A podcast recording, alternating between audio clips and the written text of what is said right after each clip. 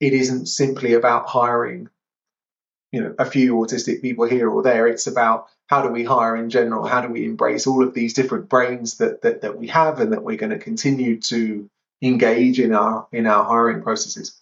Um, it, it, it isn't about, if you like, hiring people we don't have. It's about embracing everybody, whether that's in hiring or or whether that's you know internal to our organisations.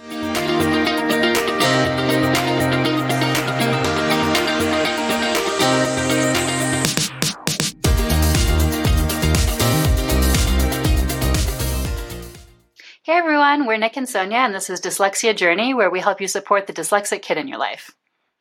All right, and today we are excited to welcome Ed Thompson, who is the author of the book A Hidden Force Unlocking the, the Potential of Neurodiversity at Work. And again, I think that strength sadly can be a contextual challenge when it's not uh, understood and, and appreciated in interviews, for example uh, where people can expect a certain type of answer, be a little thrown when they get a, a, a, very different type of answer.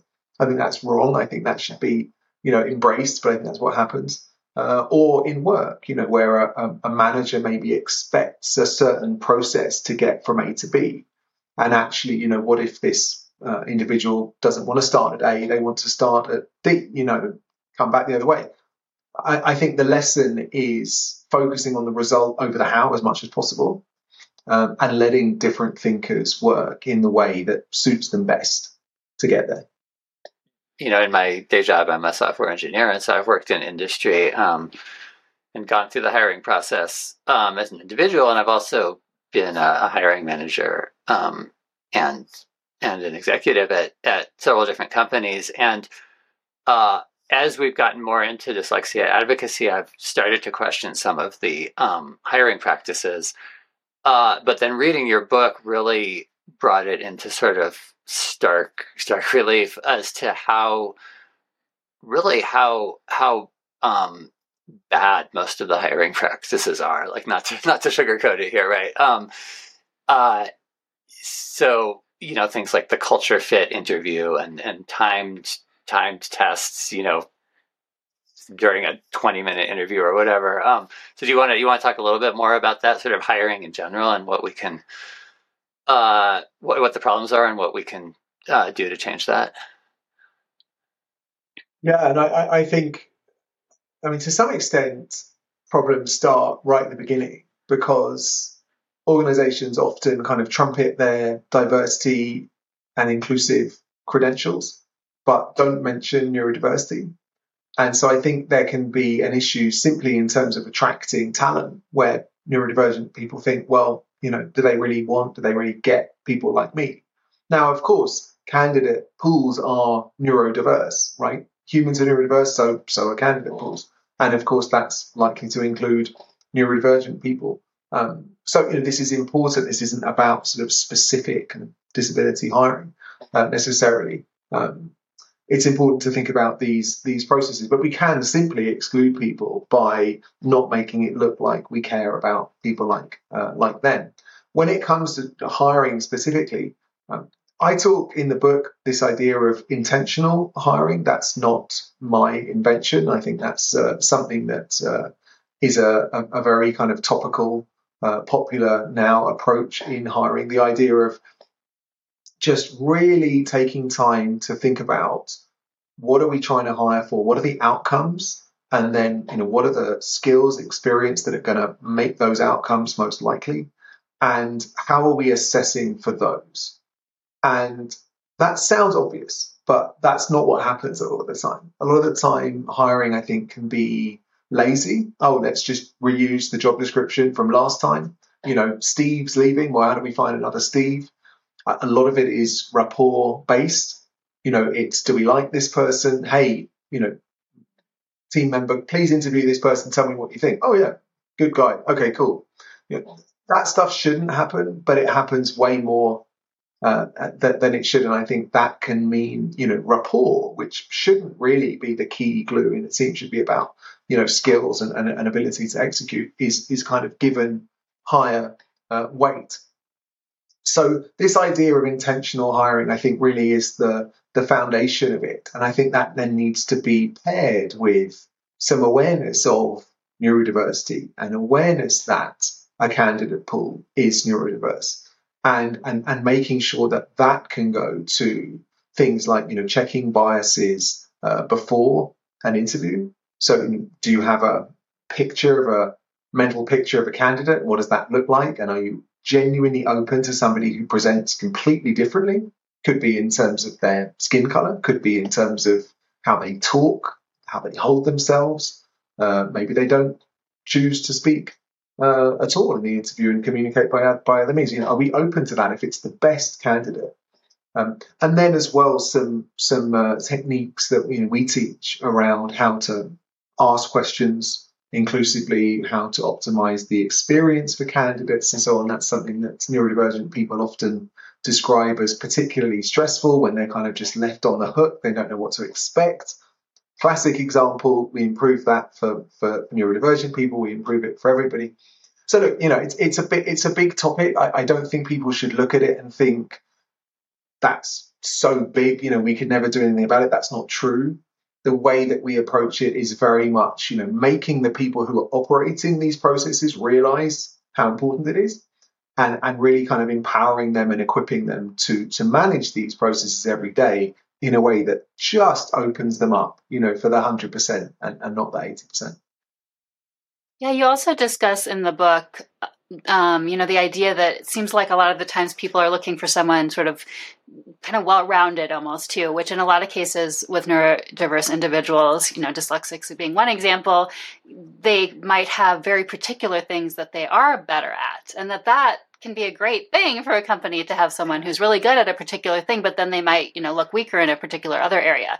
So this is remind, I, I'm just curious more about that. And then I'm wondering, sort of taking a step back even from hiring process that perhaps their background and schooling might look a little different um, and then that's leading me just to think about a quick dip into schools and anything that you any comments you would have around that as well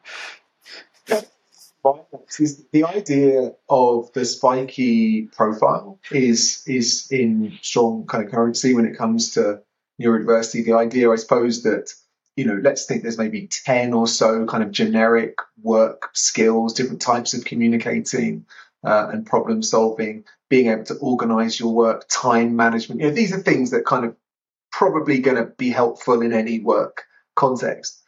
And a generalist might be seven out of 10 across the board or have a reasonably kind of flat profile. There's nothing that's a major weakness, but there's nothing that's a really dramatic strength a neurodivergent person might be the opposite. They might be 10 for creative, right? As opposed to a six. I mean, that's a big jump. If you're 10 for creative, you can bring a lot to your team. But, you know, maybe there are three for time management rather than a seven. You know, maybe there are three for written communication. So I think that idea is something that we should acknowledge and we should embrace and we should embrace the value of, of somebody who's kind of capable across the board as well as the value of somebody who might be particularly strong uh, in, in in some areas um, and I you know I think that relates as well to um, you know how we think about younger people as as, as they're growing up uh, in schools and you know, do we uh, do we sort of slam them for you know their struggles, or do we celebrate them for their strengths and and achievements? Uh, and I think that's I think that's really important. Okay, so um, one other interesting aspect of your book is you talk about um, sort of disability rights movement and how um, the the sort of um, encouraging or recognizing neurodiversity in the workplace can, to some extent, come out of that. Um, but I'm wondering, uh, do you feel like um, the sort of uh, um, the emphasis of your of your book, the you know, sort of recognizing neurodivergence, is more akin to sort of um, disability rights, or more uh, akin to sort of um, equal access for underrepresented minorities, or or something entirely different? No, it's a, yeah, it's an interesting it's an interesting question. I mean, I think it's really important to acknowledge that as societies, we, we only have some of these words, neurodiversity and so on, and, and, and this uh, newer but you know apparently correct understanding of human brains through, if you like, neurodiversity rights or, or, or disability rights. And and I think you know that's uh, the foundation of this. You know, long before I started working on this in, in, in the workplace, and I think you know what uh, greater inclusion at work is doing is advancing that cause, and you know that cause continues, and that cause continues across all different you know dimensions of society, including including work. So I think that context is, is really important. Um, to, to, talk about work more specifically, um, the emergence of what I think of as the neurodiversity at work movement, a lot of people talking about neurodiversity at work, came from some quite specific hiring programs uh, in around 2015, 2016, 2017. And these were really hiring programs looking to hire autistic tech workers largely that were very much from what I would think of as the disability hiring model. And I think the disability hiring model is to some extent, you know, how do we hire people who can bring value, but we do a pretty poor job of hiring otherwise. And I think that was the framework of these autism hiring programs. And these autism hiring programs got a lot of publicity because never before had people seen organizations, big organizations, say, you know, we actively want these neurodivergent skills and, and not just for back office roles, you know, for, for front office, highly rewarded uh, roles. And, and, you know, I think that got a lot of uh, prominence, press coverage, interest, and that started uh, a cycle where more and more people started disclosing. You know, we realized actually that organizations are neurodiverse anyway, uh, and so on. So I think it's played that role, but I think also the emergence of enterprise resource groups and neurodiversity advocacy in these organizations and how obvious it is now that it isn't simply about hiring you know a few autistic people here or there. It's about how do we hire in general? How do we embrace all of these different brains that that, that we have and that we're going to continue to engage in our in our hiring processes um, it, it, it isn't about if you like hiring people we don't have it's about embracing everybody whether that's in hiring or or whether that's you know internal to our organizations yeah so I'm curious what how would you distill down some top tips for what companies can be doing to take advantage of this hidden force of neurodiversity? You know, whether that's a principle or a very specific thing, what are some top things for them to consider doing? Oh, it's a lot. I think I think recognizing how important it is to them, and there's all sorts of misconceptions here. The idea, you know, well, we don't have anybody like that here, this kind of thing, which obviously is, is nonsense, and hopefully I've uh, I, have explained why. Uh, talking about it, I think, is is really important. Of course, that can start with leaders, but uh, anybody in the organisation can can be a champion. Um, can talk about their own experiences, but can talk about just the importance of this in general. And, and many times, allies, I think, can play a, a strong role here too. Um, I think it's important here just to kind of take a tangent most organizations, and I mentioned HR priorities becoming CEO priorities, most organizations are already committed to people uh, well-being, belonging, diversity, you know, diverse hiring, and so on. They they realize those things are important, and I, and I think that commitment is genuine. I think what they haven't always realized is what a major missing piece neurodiversity is, and how actually embracing neuroinclusion is a way to live into all of those promises and, and, and all of those um, commitments. I think you have to take steps, of course, to educate people, ensure resources are there. That's what we provide. We found 60% ish of our learners when we start don't really know what neurodiversity is, which I think is, you know, is a problem. Uh, and, and you could see that being a problem as a neurodivergent employee and you know, do I choose to disclose? Well, more than half the people don't even know what this is, so that's not a great start. So maybe I'll keep quiet. Um, and I think ultimately it's about really, you know, seeing neuro inclusion as yes, an inclusion thing, but but also a ways of working thing, and just building this into the fabric of you know how teams work, and then ultimately how teams work at scale. And and and, and I think it's not difficult to see that if you're an organization that can bring in different types of brains and then optimize their contribution, that's putting you in a pretty strong position in this very kind of competitive, fast moving 21st century. Yeah, definitely.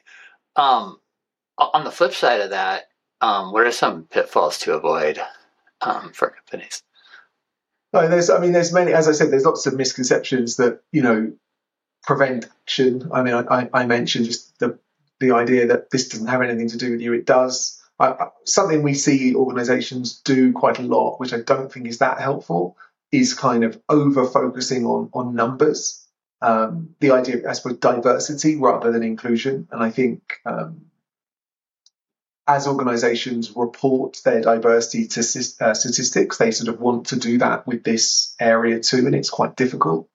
Um, 90% of people typically don't choose to disclose uh, off the bat for all the reasons we've uh, discussed. It's a very muddy picture. So I think sort of expecting people to disclose as kind of stage one is is, is unrealistic and, and, and, the wrong thing to to pursue. I think we want to create this environment that's neuro inclusive, and then a truism of that is that more people will then disclose because they feel comfortable. So we've got to kind of don't want to put the cart before the horse. Um, we've talked about kind of seeing this only as a hiring thing. I think that's a a, a, sort of strategic mistake. This is really about the organization that you are, the teams that you are, the leadership team that you are, perhaps. You know, you do a little show of hands there in terms of how people would most like to communicate or, or contribute to strategy. You're going to get different answers. You're going to start thinking, gosh, actually, this is this relates to us as well. Um, and then, of course, you know, the classic diversity and inclusion thing of the, the sort of the one and done, you know, we'll get a speaker and we're good well, it's better than nothing, but you know that's not really kind of changing the fabric of, of the organization. So I would say, you know, do it, do it properly, and, and you'll be amply rewarded. Yeah, I feel like overall, you know, partly from your ideas and your organization, and and then, like you said, the fact that there's at least some awareness already foundationally with companies. It sounds like the outlook's pretty good. Um, I'm just curious to hear, yeah. So, so you have more of the pulse on it here. Like, how do you feel like the outlook is for this? Maybe even a time range. I don't know if that that's possible to predict um, in terms of things changing and shifting, um, and more companies getting online for it, and perhaps even with dyslexia or dyslexic individuals specifically as well.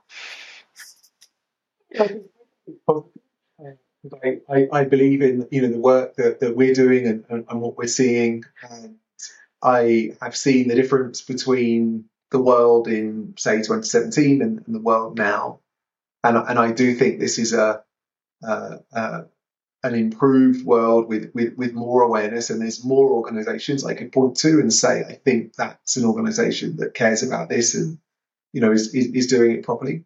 So I have an optimism based on that. Um, I would echo the concern that our speaker yesterday at our Uptimize event uh, shared around the you know, demonization of some other minority groups at the moment because of the intersectional uh, you know factors there, and I, I think that you know that's a, a, of course an issue uh, for some but generally, I, I, I try to be positive. I think, you know, I, I, I've seen the impact of this and how profound it is at an individual level and at an organizational level. Part of the book was sharing that and, and saying, hey, look what happens if we do this. Um, and I think I have a sort of entrepreneur's, you know, uh, optimism uh, to some extent uh, as well that, you know, keeps me getting up and, and working on this um, every day. Of course, it needs everybody, you know, to be part of this as well. And being a champion, being an ally is, is, is, so important. We can spot this, and I can write a book about it, and we can project this into the world and be thought leaders as we are. But in every case, when we work with an organization, somebody or, or a group of people have spotted this as an overlooked area themselves. It's not in their job title. but they've said we want to do something about this, and and you know they're the heroes as well. And you know if you're listening to this and you work in an organization, you can be that person uh, too.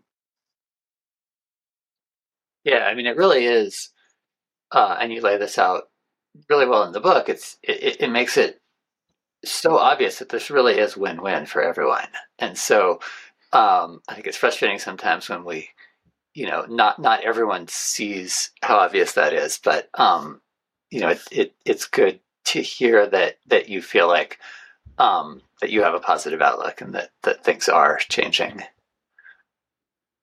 Um, so I guess as we wrap up here, um, any uh, any final thoughts, and then also um, if you want to let our audience know a little bit about um, what you do at Uptimize and where people can find you online. Yeah, again, well, thank you for having me, and it's a a, a great conversation. And I, I, suppose for final thoughts, you know, I, I, always ask, you know, what can I do, right? And, and and I've kind of talked about being a champion, being an ally, uh, making the case for action here.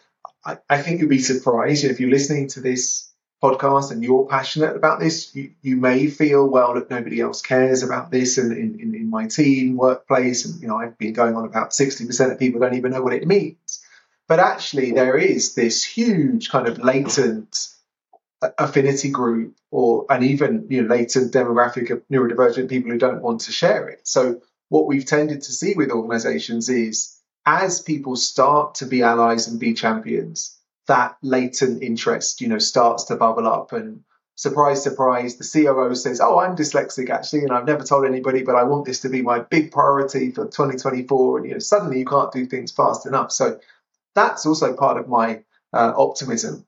Um, and I think also, you know, I don't labour this too much, but I think there's a lot you can do here without having that sort of territory where you have to talk about you know specific labels, specific identities, which I know people are are, are uncomfortable with. Just checking in in terms of well-being. You know, how are you doing today, and and, and kind of modelling that uh, well-being piece on your on, on yourself, and, and, and talking about how you're feeling. Just talking about ways that you like to communicate, problem solve, work, and so on and, and letting people share that maybe theirs are, are different. These are all ways that we can, uh, in a sense, contribute to neuro inclusion without feeling like we have to go on that kind of icy ground of, oh, you know, am I going to say the wrong thing? As far as us, yes, I've alluded to, uh, and obviously the, the book very much draws on uh, the experiences I've had building Uptimize. So we are at uptimize.com, U-P-T-I-M-I-Z-E.com and we train organizations uh, of all sizes. We worked with Accenture, IBM. I mean, it doesn't get much bigger than them, but we've also worked with seven person nonprofits as well. So uh, we work with all organizations to help you become more neuro inclusive and, and, and, see the benefits of that. Um, and you've also been kind enough to, to mention my book, of, of course, which came out earlier this year, A Hidden Force Unlocking the Potential of neurodiversity at work, and that's available uh, online on Amazon, Barnes and Noble, uh, and so on in, in, in, some different formats. All right. Well, Ed, thank you. Um, we really appreciate you coming on the show and um, sharing all this information with us. And for all the work you do yeah. on such an important thank issue. You. Thank you for having me. Thank you. Thank you.